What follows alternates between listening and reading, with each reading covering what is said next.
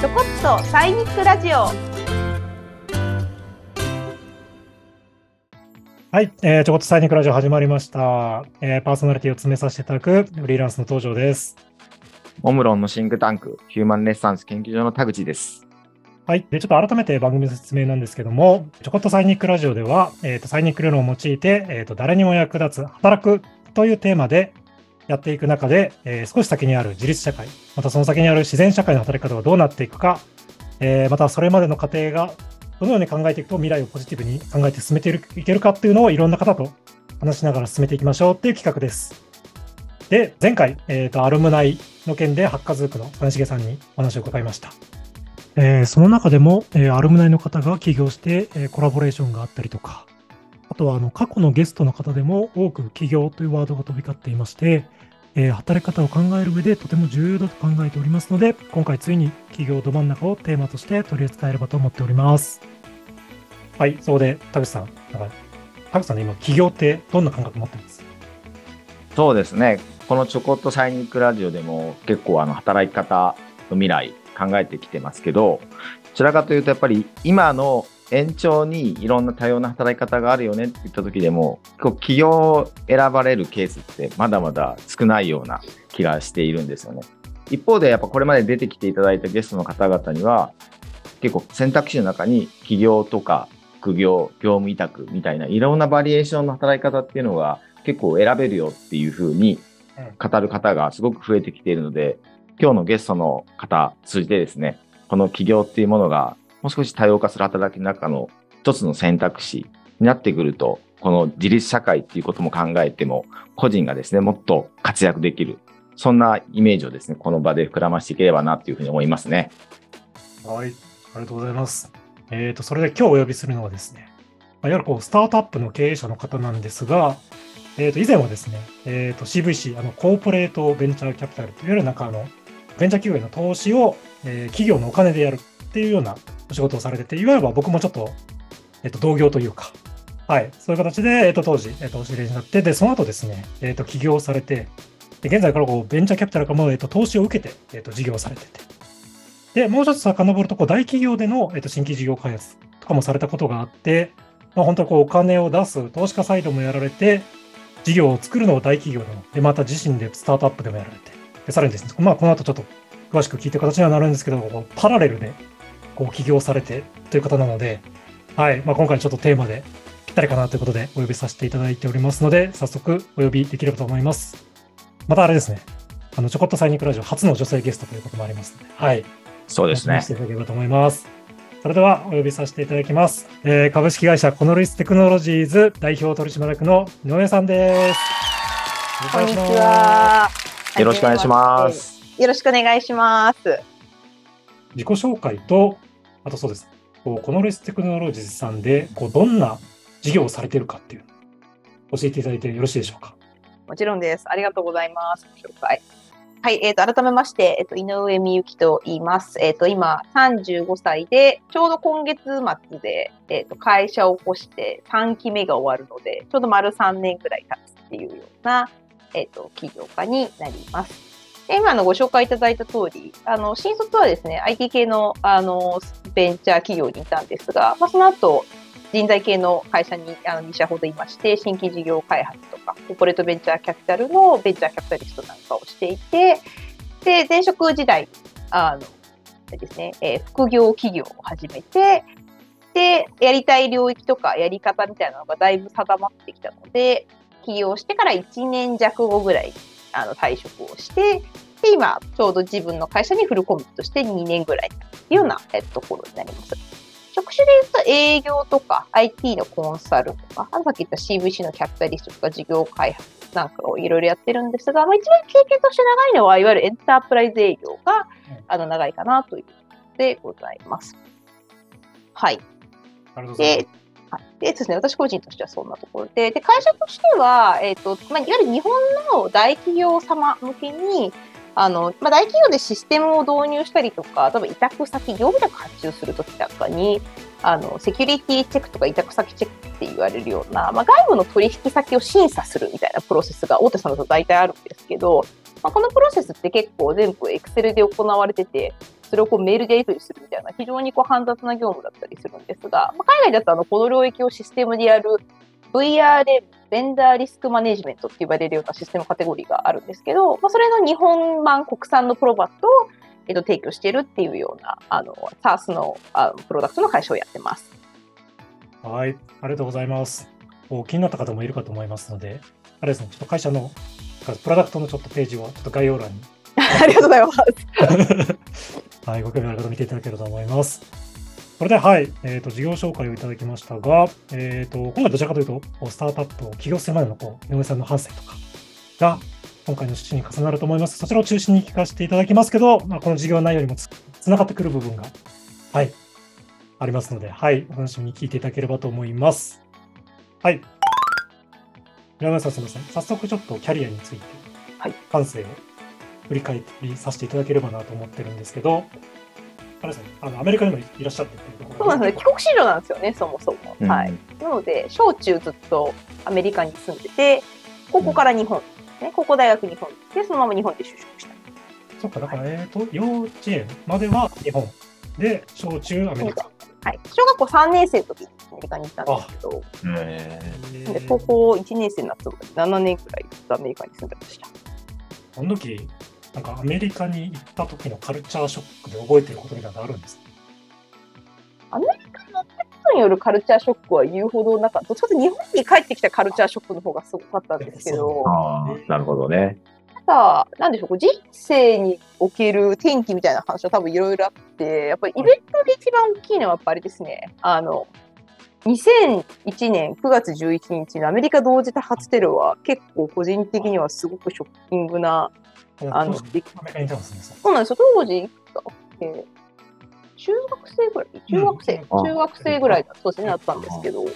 当時アメリカだったんですよね。そうなんです、そうなんです。アメリカだと、いや、本当に、日本だと多分ニュースで報じられるぐらいの感じだと思うんですけども、うん。あの、朝から学校行ったら大騒ぎで、あれ朝だった朝だったんで、あしかも私タイムゾーンもニューヨークと同じタイムゾーンのエリアに住んでたんで、まあ朝から学校行ったら大騒ぎで、その日、じあの授業は全部中止で、みんなでテレビを見るみたいなことを学校でしたりとか、あとこう、あれですね、あの屋外スポーツが全部禁止になったりするんですよね。なんで部活の試合とか全部なくなるんですよ。えーみたいなのがあったりとか、まあ、ただ、だから一番やっぱり衝撃的だったのは、こう、結構自国を傷つけられたぐらい割とショックだったっていう、その、その自分に一番ショックを受けた感じですかね。こう、うん。うん自分のアイデンティティみたいなのが結構わからなくなるきっかけだったというか、なんか、まあ、そもそも自分が何人だみたいな意識が、うんなんかよく、よくわかんなくなっちゃって、みたいなのは結構10代の頃とかやっぱありましたね。あじゃあ本当にあの9.11ので、結構そっか、アメリカのあれが本当になんか自分の国が動物になった。っていう気持ちに結構なるんですよね。うんでも別にアメリカにいると全然私は日本のか両親から生まれた日本生まれの日本人でもあったりするんで、ちょっとアメリカに馴染みすぎちゃって、なんか自分のアイデンティティ分からなくなるみたいなのがなんかすごいありました。特にあの今度逆に日本に高校で帰ってきたら全く日本の学校に馴染めなくて、うんああ、なんか国籍と人種一緒でもこんなに受け入れられないんだって考えると、なんかこう国籍とかね人種って何なんだろうみたいなのはすごいありましたね、10代の頃は。やっぱり、そっか。まあそうですね。一番なんか小1、まあ3なんでかなりいろいろ考え出す頃からアメリカにいて、ですねまあ、自分なんか春季はその中学もアメリカにいて、で高校から戻ってきたらやっぱり、なんですね、リアル帰国史上ちょっとショックみたいな。そうでした。で、いろいろ話すと、全校生徒3分の2ぐらい帰国中の学校行ってたはずなんですけどね、なんか、ああ。思いのほかアメリカナイズされすぎてしまって、全然あれでしたね。びっくりするほど馴染めなかったですね。そっか。じゃあ、一括りで帰国子女って言ってもやっぱり全然違うんですね。人っていうこそれぞれ。とを、そうなんですよ。自分が あの帰ってきて初めて、あ私、だいぶ外れ値なんだっていうのをこう帰ってきて知る感じですよね。大大学は、あれですよね。え、教育で枠ではなく普通の入試ああの、あれなんですよ。高校大学エスカレーターなんですよね。なので、大学はそのままエスカレーターでした大学は、えっ、と、いわゆる日本人の学説は変ですけど、え普通に、普通に受験してきてる方々と別に同じ。ああ、そうですね。あの、私、あの、京都の同志社大学っていう、はいまあ、それこそね、あの、オムランさん、オムロンさんとか、こう、割と近しい距離感の場所にある学校に、行ってた、多分出身の人多分たくさんいらっしゃると思うんですけど、はい、あの、行ってたんですが、あの、どうしたってもともと英学校スタートなのでうん、あの、そもそも英文化がすごく強い学校ですし、うん。英語ができる人が結構、あの、なんでしょう、そういう外部入学生、大学から普通に入ってくる子とかでもすごく多い関係で、あの英語のクラスとかすごい充実してるんですよ。あの英語がバイリンガルレベルしか喋れない子しか取れない授業とかが結構あって、えー、なんで意外と大学の方がですね、自分と似た属性の人たちと暮らせるんであ、大学はすっごい楽しかったですね。いや、難しいですね。外のデータからだと判断できない。このそうなんですよ。なんで、だからなんか帰国子女の学が多い学校に行ってた高校ではすごい売ってたのに逆に大学は人数がすごくやっぱり多い結果自分と似てる人たちっていうのにこううまく出会えてあの結構いろんな学生団体やったりとかあまあ、京都でやっぱり大学が多いので大学間またいでいろんな活動あるんですけど結構そういうこともさせてもらってあの大学はめっちゃもう何回でもやり直したいぐらい大学時代は楽しかったですね。これほど充実してたんだ。すごいな。そうなんですね。あどうした？ってそれぐらい英語力入れてるとこあるんだ。結構ねいるんですよ。そのあの高校だから持ち上がりなんで同じ高校の子でもちろん英語できる子いっぱいいるんですけど高校同級生じゃないのに英語できる友達大学で結構いっぱいできてうんなんかあれ？英語ってみんなこんな当たり前にできるっけ？みたいな あれ？みたいな。あ言ってた？海海外のイメージと違うみたいな。そうなんですよ。だから、なんかやっぱ凝縮されて仲良くなりがちですね。大きい大学だと。いや、そうですよね。いや、知り合いに通してはいますけど、別にそんな英語喋れる人いなかったんで、多分、そうですよね。はすごいあれだと。結びつき強いんでしょうね。あれですね。社会人は、えー先ほど言われた B2B サース系のベンチャー、ワークスアプリケーション。当時、すごい大人気だったと記憶しておりますけど、そこに入社されて。はい。うんで新卒の時でいくと、あの私結構就活、ちょうど2010年新卒なので、うん。で今の直度で結構苦戦をしたり、まあ、あとこういろいろ自分の中でのこうなんか迷子感とかあったんですけど、まあ、最終的には、まあ、女性ってやっぱりあの結婚、出産、まあ、出産ですかね、出産でやっぱり抜けたりとかするよねって考えた時にうん、新卒の最初のやっぱ3年ぐらいで、巻いとかないとあときつくなるじゃないですか。男性と比べて働く期間が2年とか減るって話なんで、最初スタートダッシュ切らないときついなって思った。たので、まあ、最初の3年ぐらいでめちゃくちゃ成長できそうな環境がやっぱいいなっていうので最終的にはしたっていう感じですね。そっか。井上さん、僕より1個下なんだな。あれか、だからあれですよね。僕らの時ってあの、あれなんですよ。あの、えっ、と、内定取った後にリーマンショックが起きたんで。そうですよね。そうそうそうそう。なんか、あの2009年そううん、みたいなんですけど、その後だったんであれですね。本当ちょっと業種によっては、いきなり大縮小、メーカーとかかなりいけないみたいな。メーカー、なんで私それこそだから周り英語できる人多かったり、高校も帰国子女が多い学校なんで、親がまずメーカーって人がすごい多い学校なんで、このすごいメーカー行くんですけど、あの、それやっぱすごい減った感じはしますよね。なんで、高校の同級生ぐらいかな、メーカー就職したのって、他で全然逆に見なくなっちゃったから、あのそうですよね。あの時、だって僕らの時はなんか3桁だったのが2桁とかにになりましたもんね。なりましたなりました半減以下3分の1とかだったんで、あれですか、井上さんの中でやっぱり、その女性っていう目線と結構本当一社目選ぶのに厳しい目線を持たれて選んでるなっていう感覚を受けるんですけど、それなんか、なんかリーマンが大きかったとか結構、なんですか振り返ってみると、いろいろアあー。メリカ行って日本見てみたいな中で何か思ったみたいあったりされますえっとですね、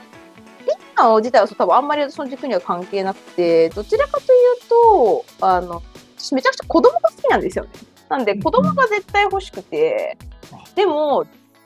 うん、なんか専業主婦とかになるイメージがなんか全然湧かなくて、うん。なんでやっぱ仕事を通して自己実現みたいなのはやっぱ高校生ぐらいからすごいやっぱり興味があって、だからまあどの人生転んでも仕事とその家庭が両方取れる選択肢を取りたかったっていうのは、結構もともとあり、で、その後、そう、あ、そうそう、思い出した。あの、大学の時の友達で、あの、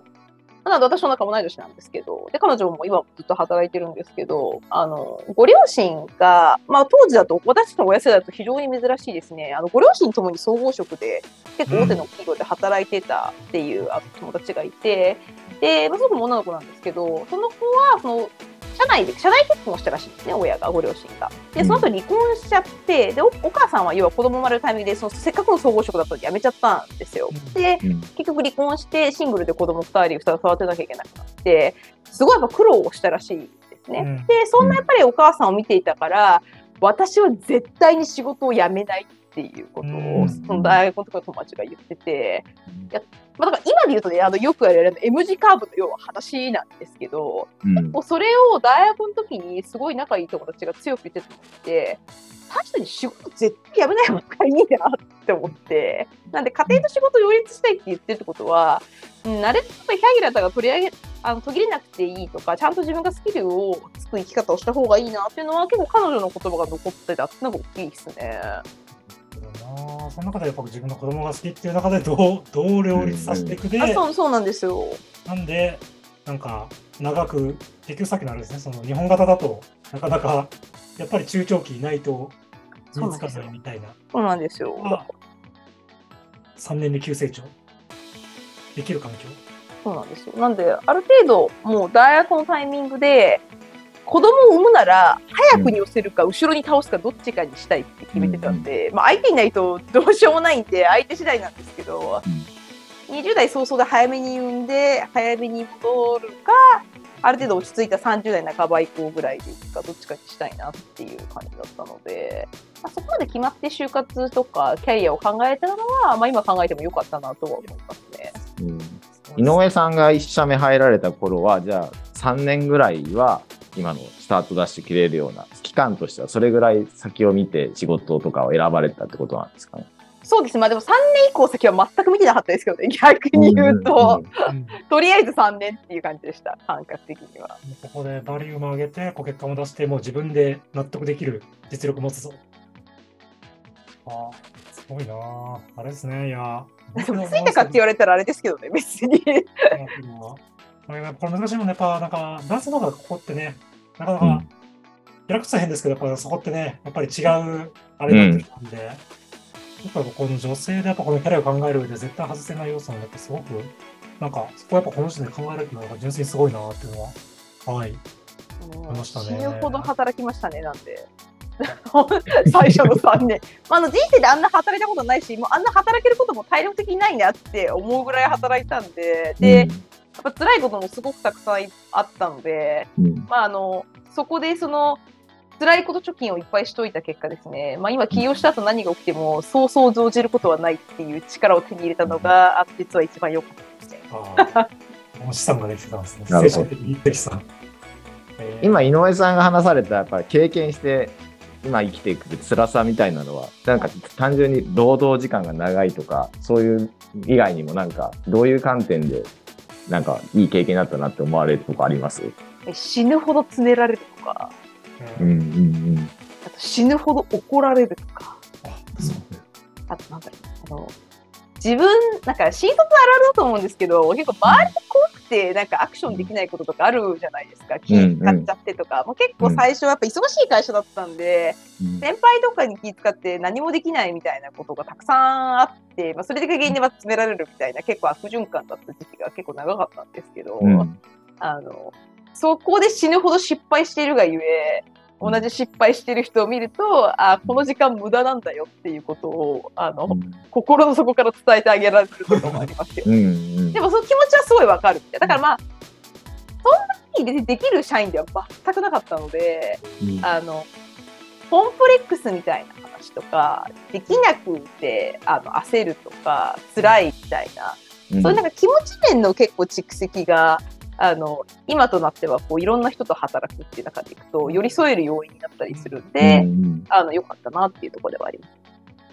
いやでもねすごい相手に寄り添えるってすごいやっぱ大事ですもんねだんだんこのねいろんな多様化していろんな人と接して仕事をするとかなんか価値を作っていくっていう上では。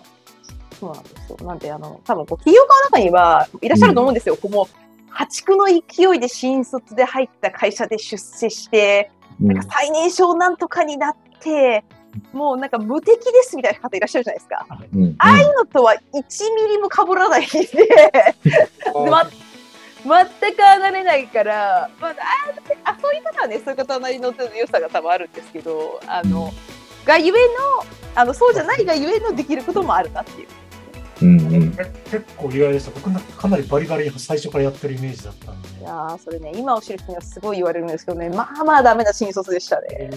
ー、意外。えー、あれだうわあとあれですね、あの子育ての面で言えば、あの僕と野村さんが唯一 Facebook でたまにやり取りする盛り上がるのは子育てポイント。そうですね、確かに。子供とこんなのやって、なんかポケモンしりとりまだ負けないみたいな、なんかそういう、そういう話をかなり、だから多分本当今もね、もう後々ちょっとお聞かせいただきたいです結構、子育て部分も、うん。初めて結構、しっかり、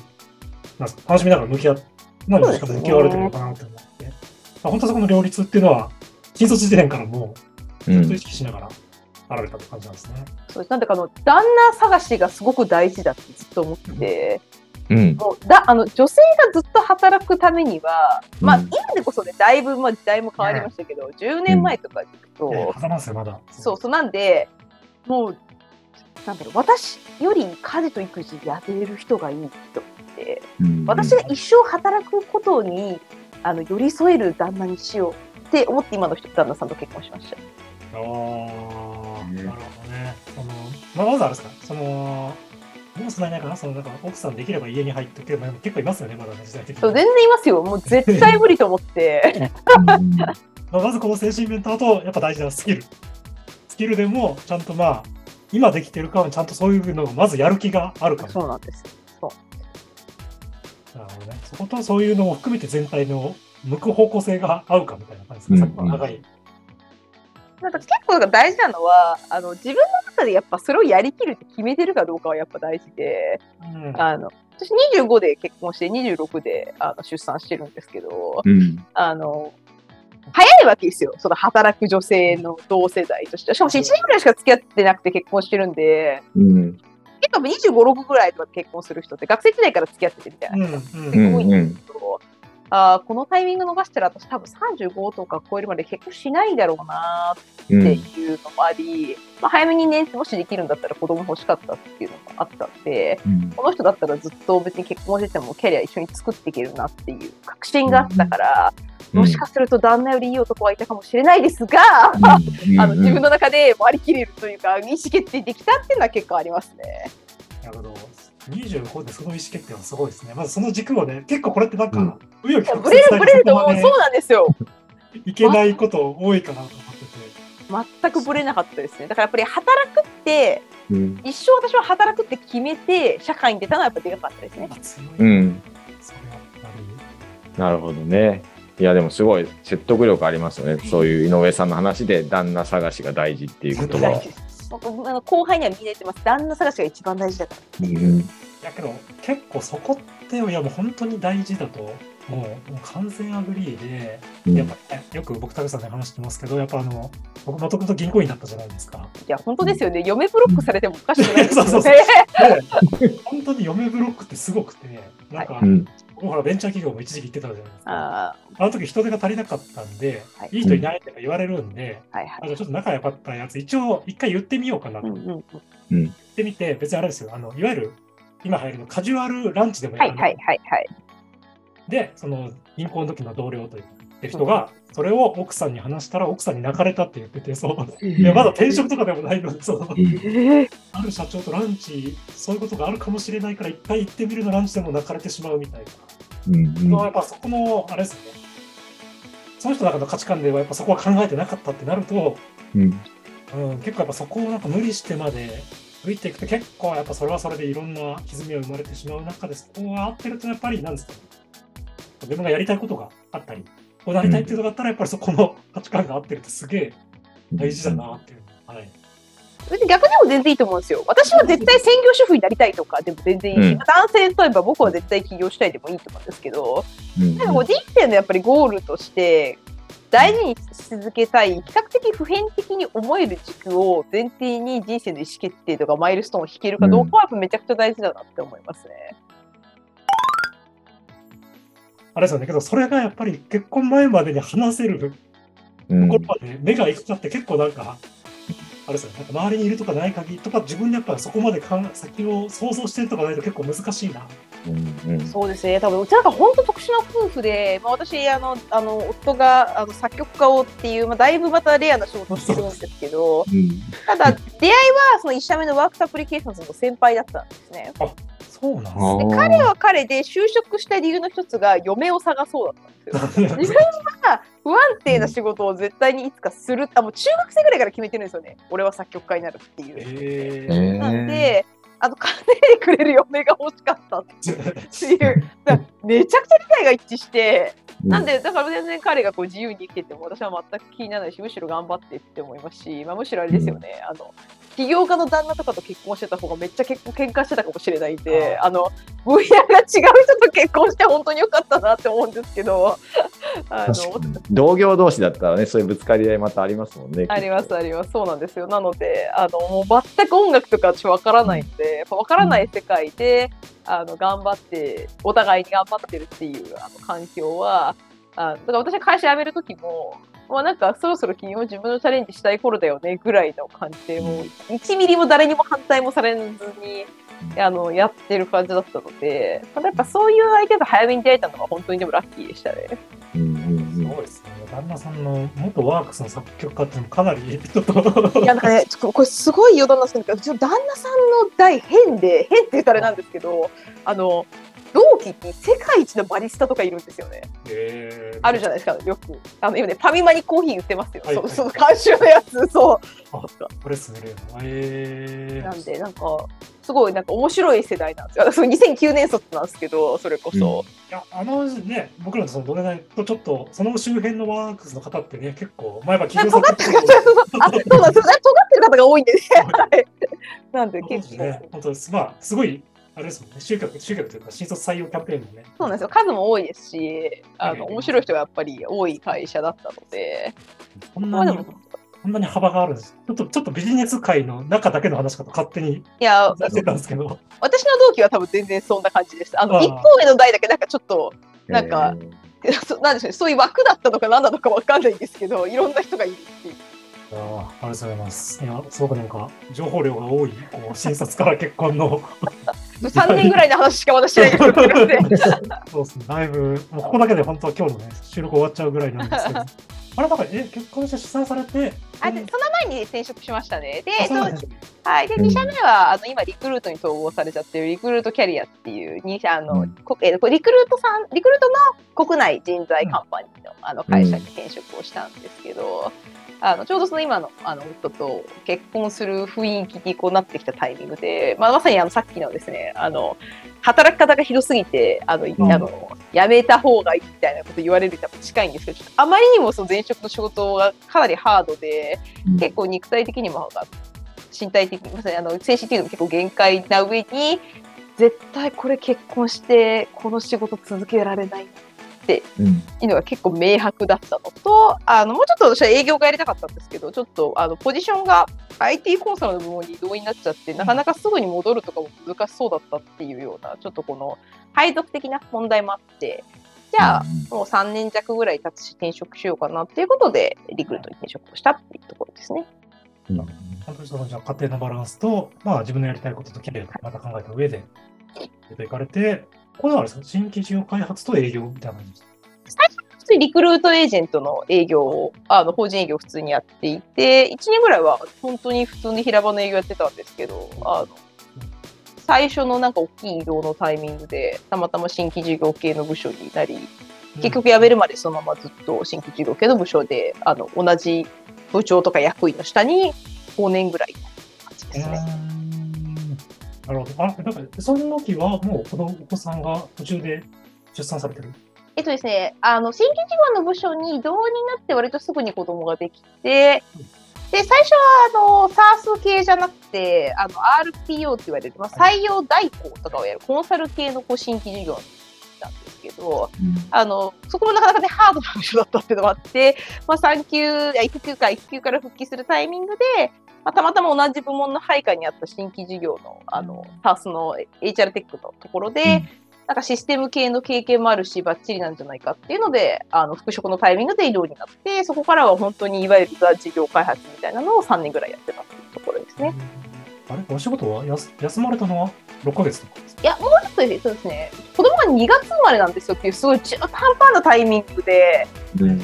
早生まれなんですね。そうなんですよ。これ、いや、これであの結構人生のプランニングで失敗して、あの、何も考えてなくて、あの、授かなんだよね、おやばい、やっちゃったってなったんですよね、その保育包括的には。おまずいって思ったんですけど、いや、まあ、ありがたいことにリクルーターの企業型保育園をやってまして、うん。えそうなんですよ。あの、東京駅にリクルートの本社ってあるんですけど、あのビルに保育園がありまして、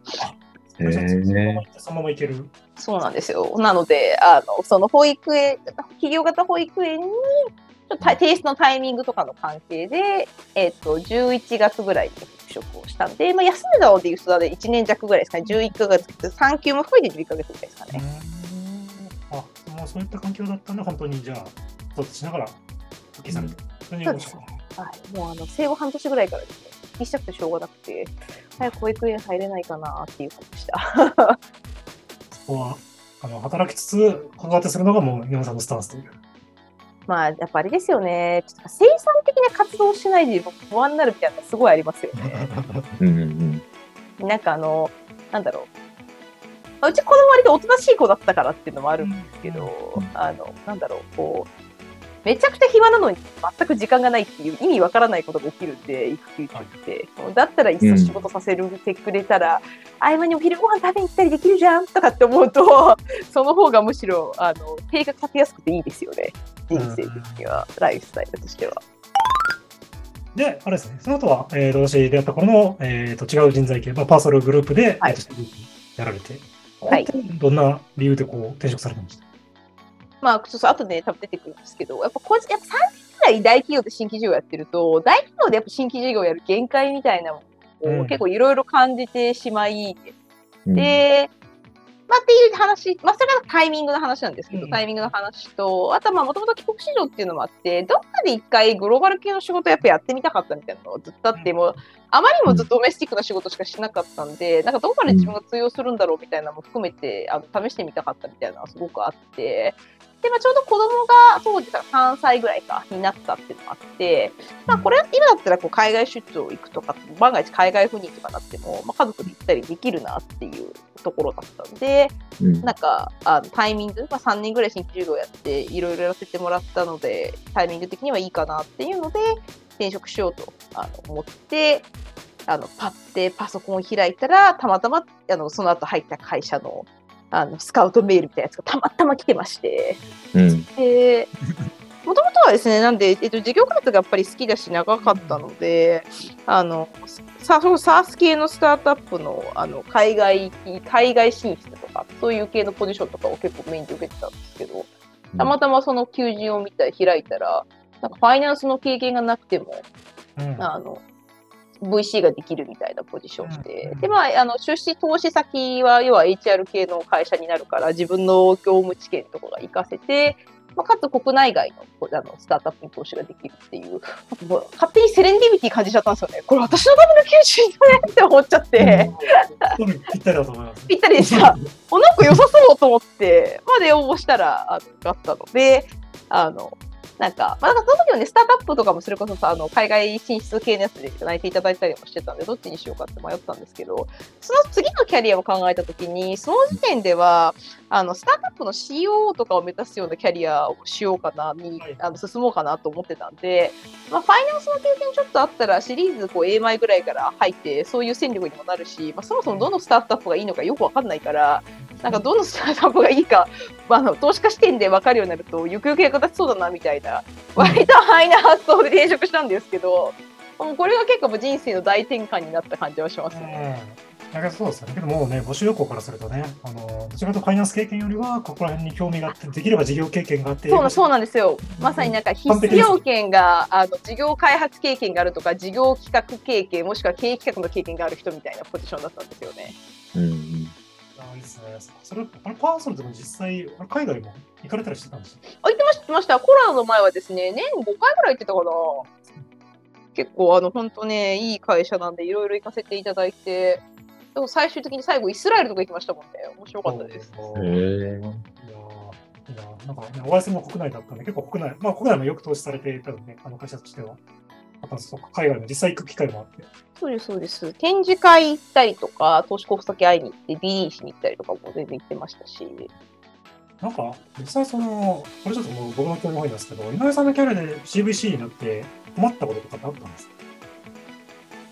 いや、特に。まああの、これ多分、投資でも方針も多分大事で、あの、パットルって基本的にフォロー投資って言われる、その、要は、投資のラウンドをメインで引っ張るリード役っていうのを基本的にはやらないスタンスのファンドなので、あの、いわゆるこう、バリエーションって時価総額をつけたりとか、あの、うん。テクニカルなファイナンスの知識とかは、別にそもそもいら、そんなに何、あの、それはリードの方がやってくれるっていう前提で、あくまでその事業性と、えっと、パーソナルとのシナジーっていうのを見るっていうだけなので、でと特になんか思ったほど困んなかったっていう感じですかね。いいですね。僕、金融からこっちに来たんで、めちゃくちゃ困ってましたけどね、やっぱり。まあ、何伸びるか分かんないっすよね、全く。経験ないし、なんならちょっと IT 遠い世界だったから ね、で、実はそう、僕らもフォロー投資だったので、別にそんなにファイナンススキル使うとこないよね。そうなんですよ。なんで、だから、なんかすごい、だからいい採用だなと思いました。結構、だから当時だと、まだ CVC って、やっぱり、そこその、東條さんみたいな銀行出身とか、金融機関ご出身の方とか結構中途で多分取ってるポジションが多かったんだと思うんですけど、当時からこうパーソルってそあのそんなことより事業を見る目とか、事業とやっぱ接続が考えられるかどうかの方が大事だっていう観点で採用してたので、それはやっぱり、あそういった、あの、トップの方がそういう考え方だからっていう話なんですけど、あの、よくできてるなと思いましたし、実際やってみて、それはこっちの方が大事だなってなりました。あのなんで、まあ、逆になんか事業経験あるので、あのしかも HR が私はかなり長い方の人だったので、その中でも、うん。なので、あの 普通に他の金融ご出身の VC の方とかとも話すと、もう圧倒的に私だけ事業にめちゃくちゃ詳しかったりとか、あとはまあそれこそこう HR って結構こう参入障壁が低い領域なので、うん HR 業界経験全くなくてあの始められる方も非常に多いので、割とこう early な phase のあの会社さんと話すと、ああ、そういうやつね、こういうやつがあってあの知ってるけど、大体みんなこことここでここでつまずくからみたいな、結構あのお伝えできることもたくさんあったので、あのそういう意味ではこう結構ちゃんと事業に寄り添えてたりししてたらいいなって感じですね。相手がどう思ってるかわかんないですけど。なるほど。いや、でもお聞きしてると、やっぱすごい、一社目、二社目のね、得たものがすごいつながる三社目だったんですね。そして、あれですね、今回のテーマにつながる、ここから、えっ、と、まずは、副業企業。副業企業な、ワードワード的には。うんまだパーソナルグループで CVC の業務をやられながら、えっ、と、起業もしていく。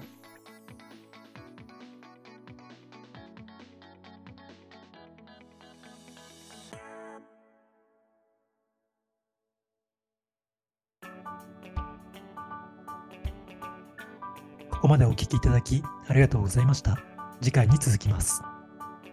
次回もお聞きいただけると幸いです。